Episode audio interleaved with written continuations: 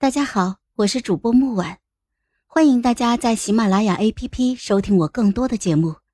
今天我们带来的故事叫《公主行》，长安居大不易第三集。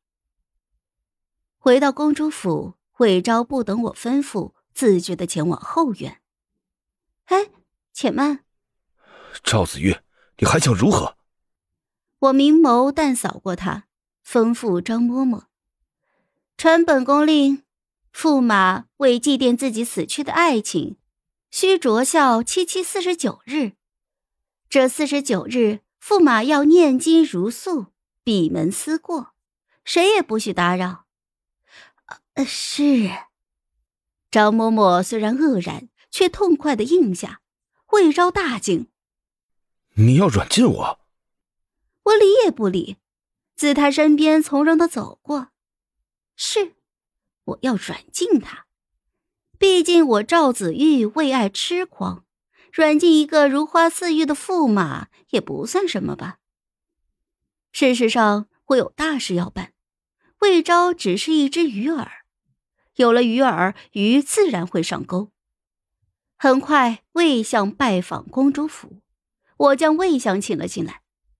魏相气势端凝，如一尊大佛。垂眸端坐，他等着我开口，我则慢条斯理的用膳。用完膳后，我洗净了手，用母后赐下的玉手膏细细的润着手。良久，我才说道：“魏相，你我可曾见过？”魏相眸中一丝惊讶划过，庙堂之上的相爷自然不会认识寺庙中修行的长安公主。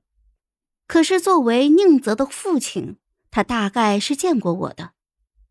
魏相显然也想到了这一层，他长叹了一声，拱拱手：“多谢公主慷慨援手，护着魏家，魏家欠您一份恩情。”轮到我惊讶了，没想到他认了。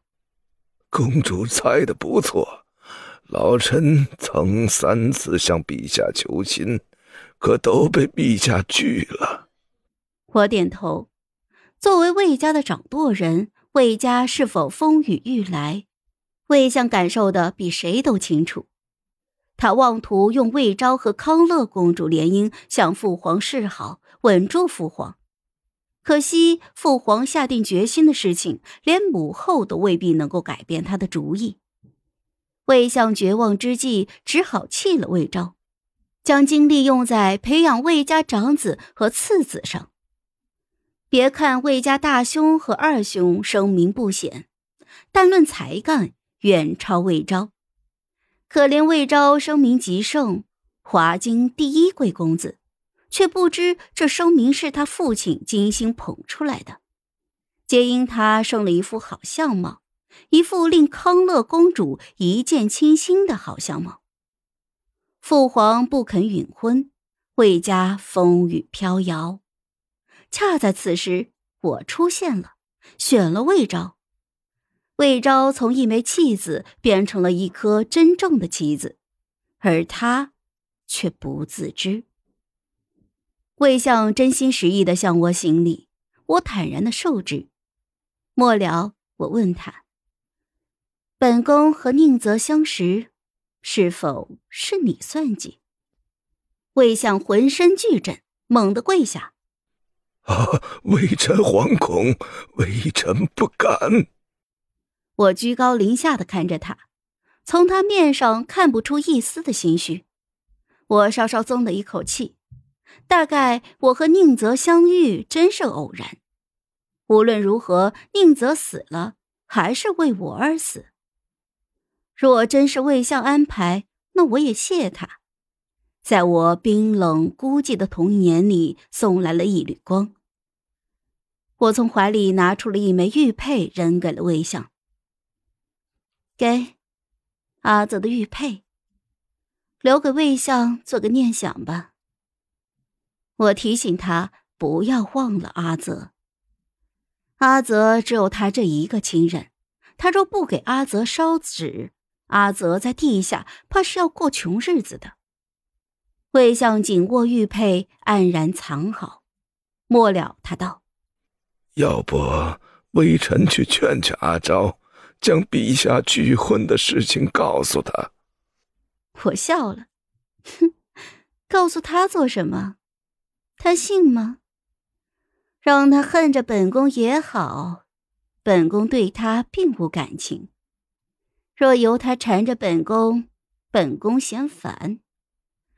魏相也知道自己的儿子不说话的时候静若闲花，他若说话呀，本宫只怕演不下去，会亲手杀了他的。魏相哑然，我能够在云初寺活下来，我从来不是善茬。华金所有的尼姑都知道。云初寺的尼姑是最不好当的，死亡率太高了。我在云初寺的十八年，遭遇了大大小小无数次的刺杀，尼姑是换了一茬又一茬，我却安然无恙。